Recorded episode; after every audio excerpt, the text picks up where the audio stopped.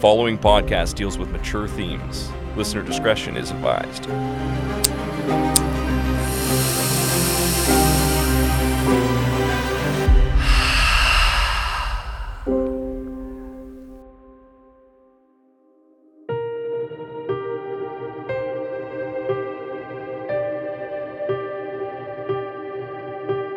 Welcome to Deals, Debts, and Death The Disappearance of Kandice Singbeil, a Saskatoon Police Service produced podcast.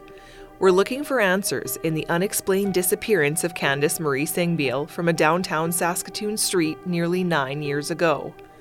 I'm Julie. And I'm Kelsey. And we're your hosts. We work for the Saskatoon Police Service as part of the strategic communications team that's responsible for writing media releases, coordinating media interviews, social media content, event planning, website development, and so on. But police officer is not in our job description. Rather, we complement their efforts and work alongside them to keep the public informed and assist in their investigations. Before we begin, we want to remind listeners that someone knows something about what happened to Kandice. If that's you, please come forward to police. Or if you want to remain anonymous, contact Crime Stoppers. In our first episode, we're diving deep into the dangerous and deadly world of drugs that Kandice lived in before she vanished. Nearly nine years ago, Kandice's boyfriend walked into Saskatoon Police Headquarters and reported her missing. Over the next few days, police investigators learned she hadn't accessed her bank account, she wasn't active on social media, she suffered from addictions, and she was nowhere to be seen. In addition to that, she was living on the streets and in an abusive relationship. All of these factors amounted to a growing concern that something terrible had happened. Join us over the course of the next five episodes as we take you inside the world of violence, drugs, and addiction that ultimately led to Kandice vanishing. I'm Kelsey, and I'll be your host for this episode. Deals, Debts, and Death begins now. So settle in and let's get to work.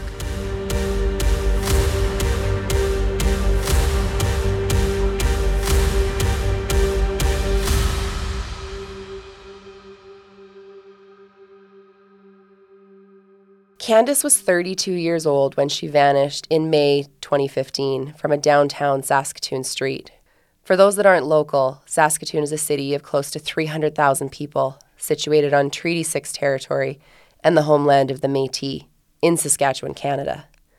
The city straddles the vibrant South Saskatchewan River Valley and is sometimes called the Paris of the Prairies for the many bridges, eight in fact, that connect the two sides of the city.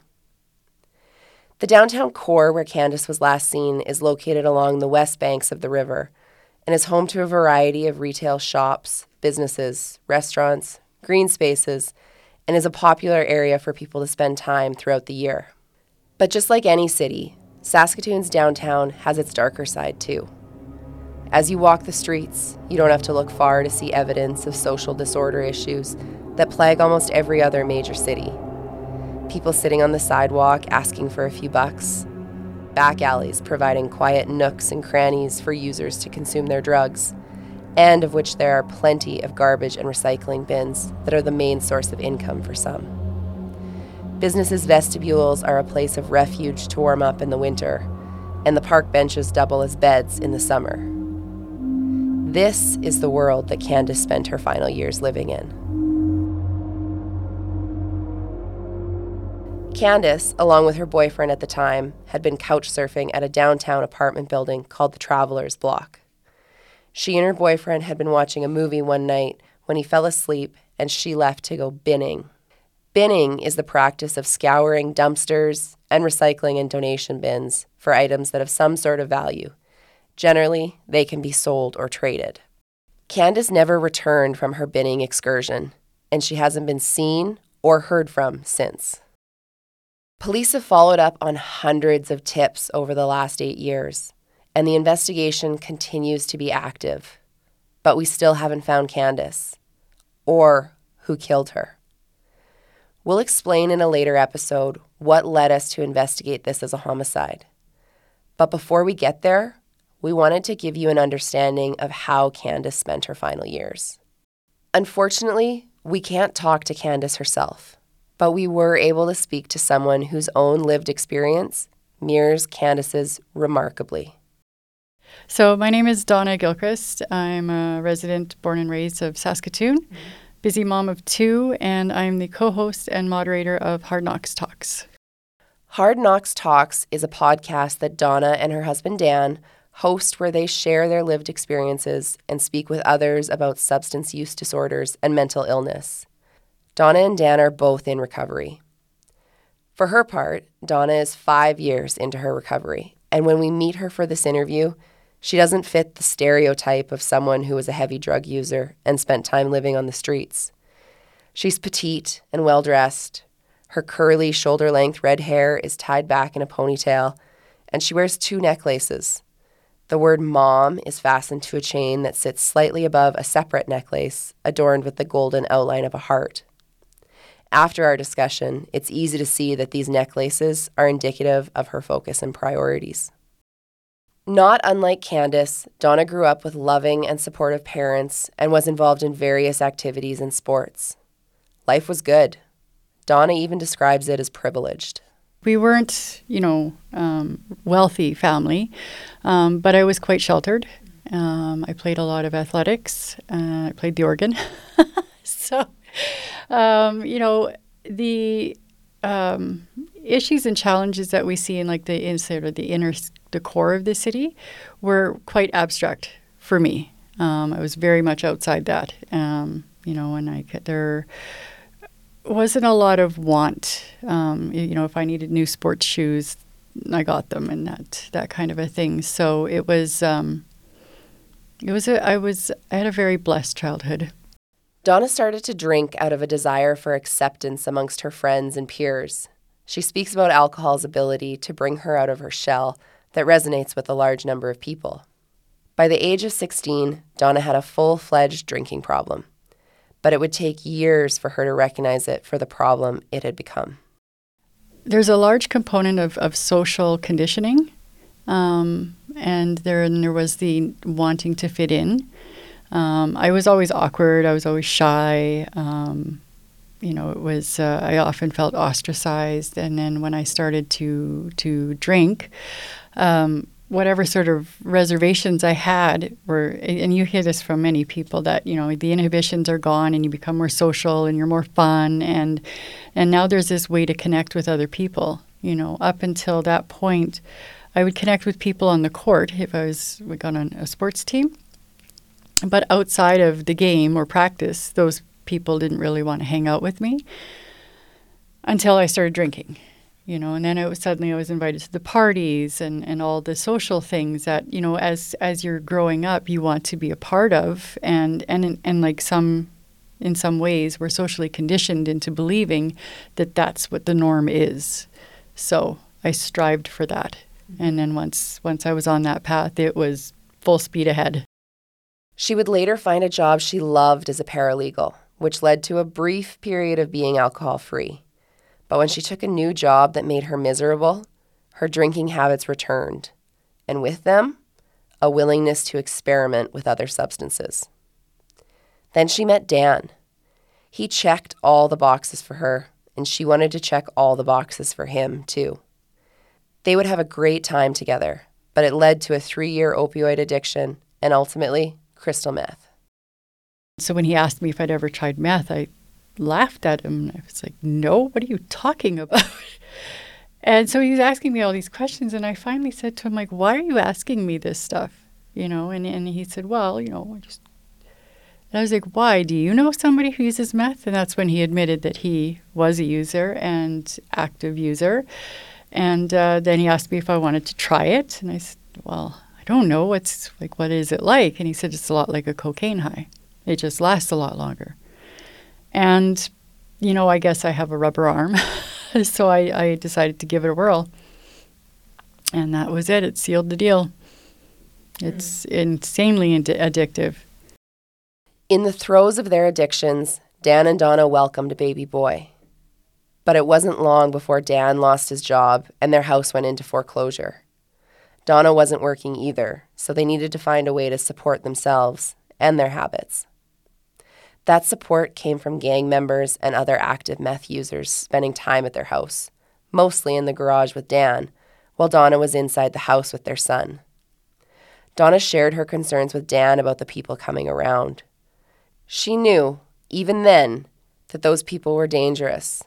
If they felt like you even looked at them wrong, there could be serious consequences. But, you know, he was so deep in his addiction, he was not hearing any of my concerns. And so the spiral continued. And then one day the ministry came knocking. And at that point, our house looked like a house that you would expect to see where active usage happen- is happening. And uh, so they apprehended our son. What was that like? Devastating. Um, I mean, it's devastating for for anybody for that to happen. But um, in one of the legal positions I'd had before, we worked with families trying to get their kids back from the ministry. So in this sort of situation, knowledge was not power because um, I knew full well the uphill battle that we were facing. And um, I completely imploded. I just became a complete shell of myself. I couldn't think straight. I couldn't stop crying. I, uh, you know, just I had a complete breakdown. Enter Mike. This isn't his actual name, but for the sake of following this story, that's what we're going to call him. Donna first introduced us to him as her friend when we spoke. And I'm using air quotes when I say friend here. My marriage had collapsed. Our house was in foreclosure. Our son had just been apprehended. I had no family, no friends. I'd been, because of circumstances, I'd been completely ostracized. So I had nothing. And one fellow that had been coming around, um, I'd known many, many years ago, and he sort of became an ally. Like he, he presented like he was there for me and that he understood and that he could help. And, you know, he was very cunning. He worked on me, like, you know, I can help you. I know how to navigate the system. Why don't you come with me? And this sort of a thing. And like I said before, I was very naive to life on the streets and what things are like in the core and what a lot of folks go through and just the lifestyle that they grow up with. And uh, I thought I could trust him. But she found out pretty quickly that Mike's promises were nothing but smoke and mirrors. By that point, though, it was too late. Donna found herself living on the streets with Mike, and it didn't take her long to understand what her value was. I think what my currency was, was me. I was his property to do with whatever he wanted, whenever he wanted, however he wanted. Um, if he was having a bad day, I was his punching bag. If he needed to unleash on somebody, that was, I was there, you know, and that was my, in his mind, my way of earning keep. Otherwise, we'd bin, you know, we do a lot of dumpster diving. While Donna may have been naive to life on the streets, Mike was not. And in a twisted and ironic sense, she actually credits him for keeping her alive. Uh, how do I say? He was very respected on the streets. He had a big reputation. He'd been in, in, in the game for a long, long time. Um, so yeah, people just didn't mess with him. They knew he was he was serious and like if he made threats he was going to follow through and so he'd gained that reputation. Um, so yeah everybody just and the ironic thing about it is it offered me some protection you know because nobody would mess with me because they were scared of what he would do.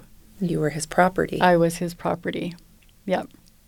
Yeah so yeah it was uh, it was a very challenging uh, position to be in because um, nobody was willing to help me either, even though they could see what was happening. You know, it was you're on your own.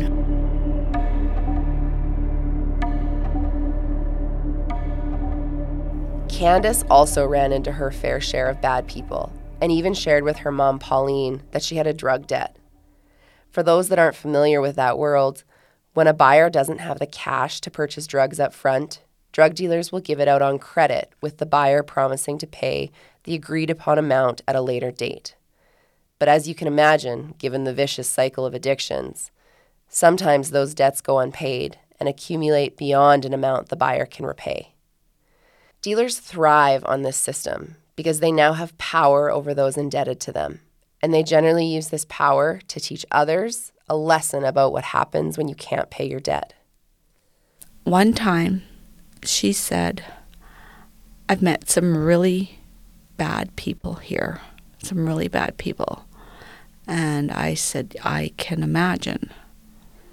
Um, and then there was one part near the end where she had said, I have a drug debt, but don't worry about me. It'll be all right. I'll figure it out. And I, a part of me was like, I need to help her. But her sisters were like, no, you can't. Because if you help her, she'll just do it again. And the people that are responsible don't stop. Never in my mind or my thoughts had I ever, ever imagined that her life would be taken.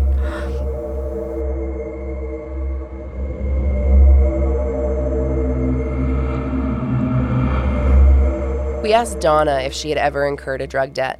And while she never did, she knew others that had and had some horrific stories about what happens to those who can't pay up. Other people that I came in, into contact with had been kidnapped, they'd been trunked.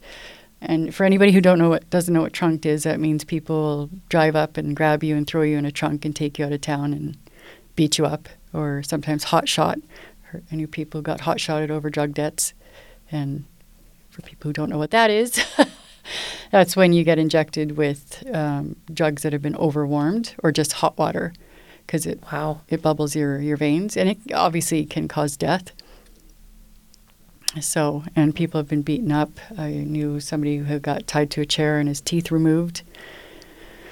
So there are certainly repercussions huge, and serious ones. Huge repercussions, serious repercussions, and I I think that sometimes people who are um, basically collecting or whatever don't necessarily realize how severe the outcomes can be. Um, and of course, a lot of people are in active use themselves, and so you know, get high on meth and, and, and go do some work, and things get out of hand, and, and, and unfortunately, tragic things happen. Drug debts and their repercussions aside, violence or harm could still come to you if you didn't respect the rules of the street. For people who find themselves in that lifestyle, who haven't been brought up in the lifestyle, there are a lot of things that you're not aware of. There are a lot of things that there's a lot of rules, unspoken things that are you're expected to know. So it's very easy to disrespect by accident. You know, um, there's a lot of fast lessons learned when you're on the street, a lot of hard lessons learned. And so you always have to be very cautious and, and very mindful of who you're with, maybe what their position is, how much respect you should show. And, and I mean, even sometimes saying that you're friends with somebody can be misconstrued that you're saying you're down.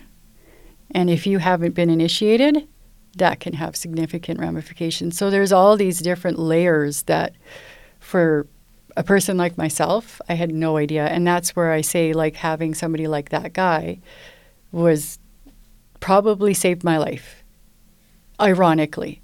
As much as, like, oftentimes he was trying to kill me, there were other situations where having him in my sort of side or whatever corner, corner, if you will, saved my life and saved me from other th- horrible things that could have happened. Things that investigators believe did happen to Kandice, though.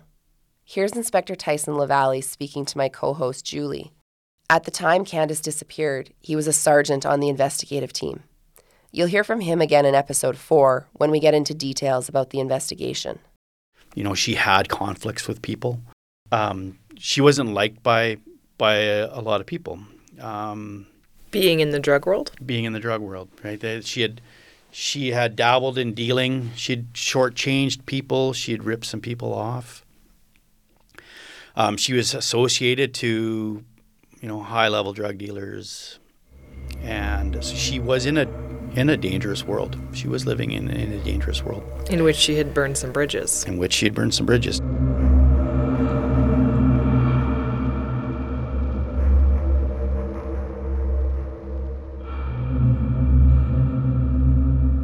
Here we are talking to Donna again. You and Kandice yours, uh, your story and Kandice's are, are very paralleled in terms of you both faced um, homelessness, addictions, pregnancy, domestic violence. Um, where your paths differ is in the exit. What did you ever worry about your own safety? Mm, all the time. All the time. I had no idea if I was going to be alive the next day. And not just because of like the drugs that I was using, but um, because of the partner that I was with. Like he he recognized and monopolized on the situation that I was in. Like it was not uncommon for him to say, you know, you better smarten up because I could kill you and throw you in a in a garbage bin and nobody would even know. You're not in contact with your family. Nobody knows where you are, and it would be weeks be- if they ever found you. You What know, what did that start to do to your mindset that must have been awful? it was terrifying. Yeah, I, I, I lived in constant fear that my son would find out I died on the street, or my parents would get that call. You know, and then and then that created other feelings of guilt. You know, because like sometimes what we, we talk about on the show, like does an addict know the damage that they're doing to their family?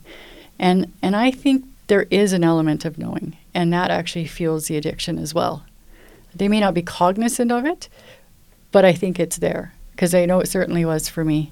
Um, and then there were other situations where, you know, he would, whatever was going on, he'd get upset with me and he'd talk about um, taking me out to BC and putting me to work out there, you know. And, and he even introduced me to people in town here who run girls out to BC. So he made it very abundantly clear that this was not just a threat, he could make it happen. So I better, you know, stay in line. Yeah, and I better not talk shit about him. I better not talk to anybody. Don't trust anybody. Like it, I was, like even sitting here recounting this, like I'm getting tense and I'm feeling my hands are cold. Clammy. Yeah, yeah, it was very, very real.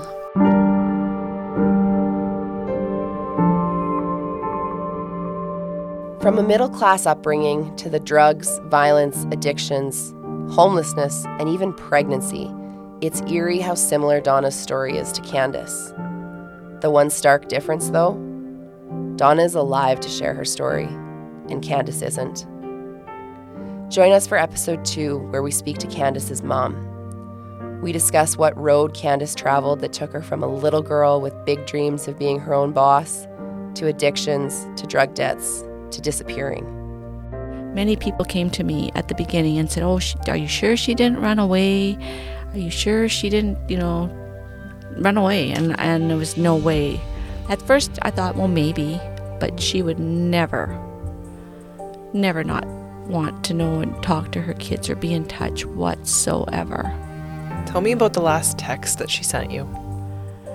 Um, so we were in the disagreeing of, you know, social services. You need to go through them to come. And so she said, okay, I will make an arrangement to come on Tuesday and I will be there come hell or high water. So, to you, that said she wouldn't run away. No, absolutely not.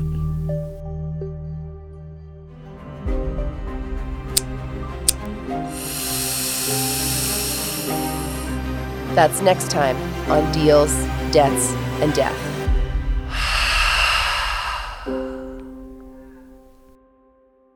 If you or someone you know is struggling with addictions and looking for help, please reach out. Resources are available in the show notes at saskatoonpolice.ca slash podcast.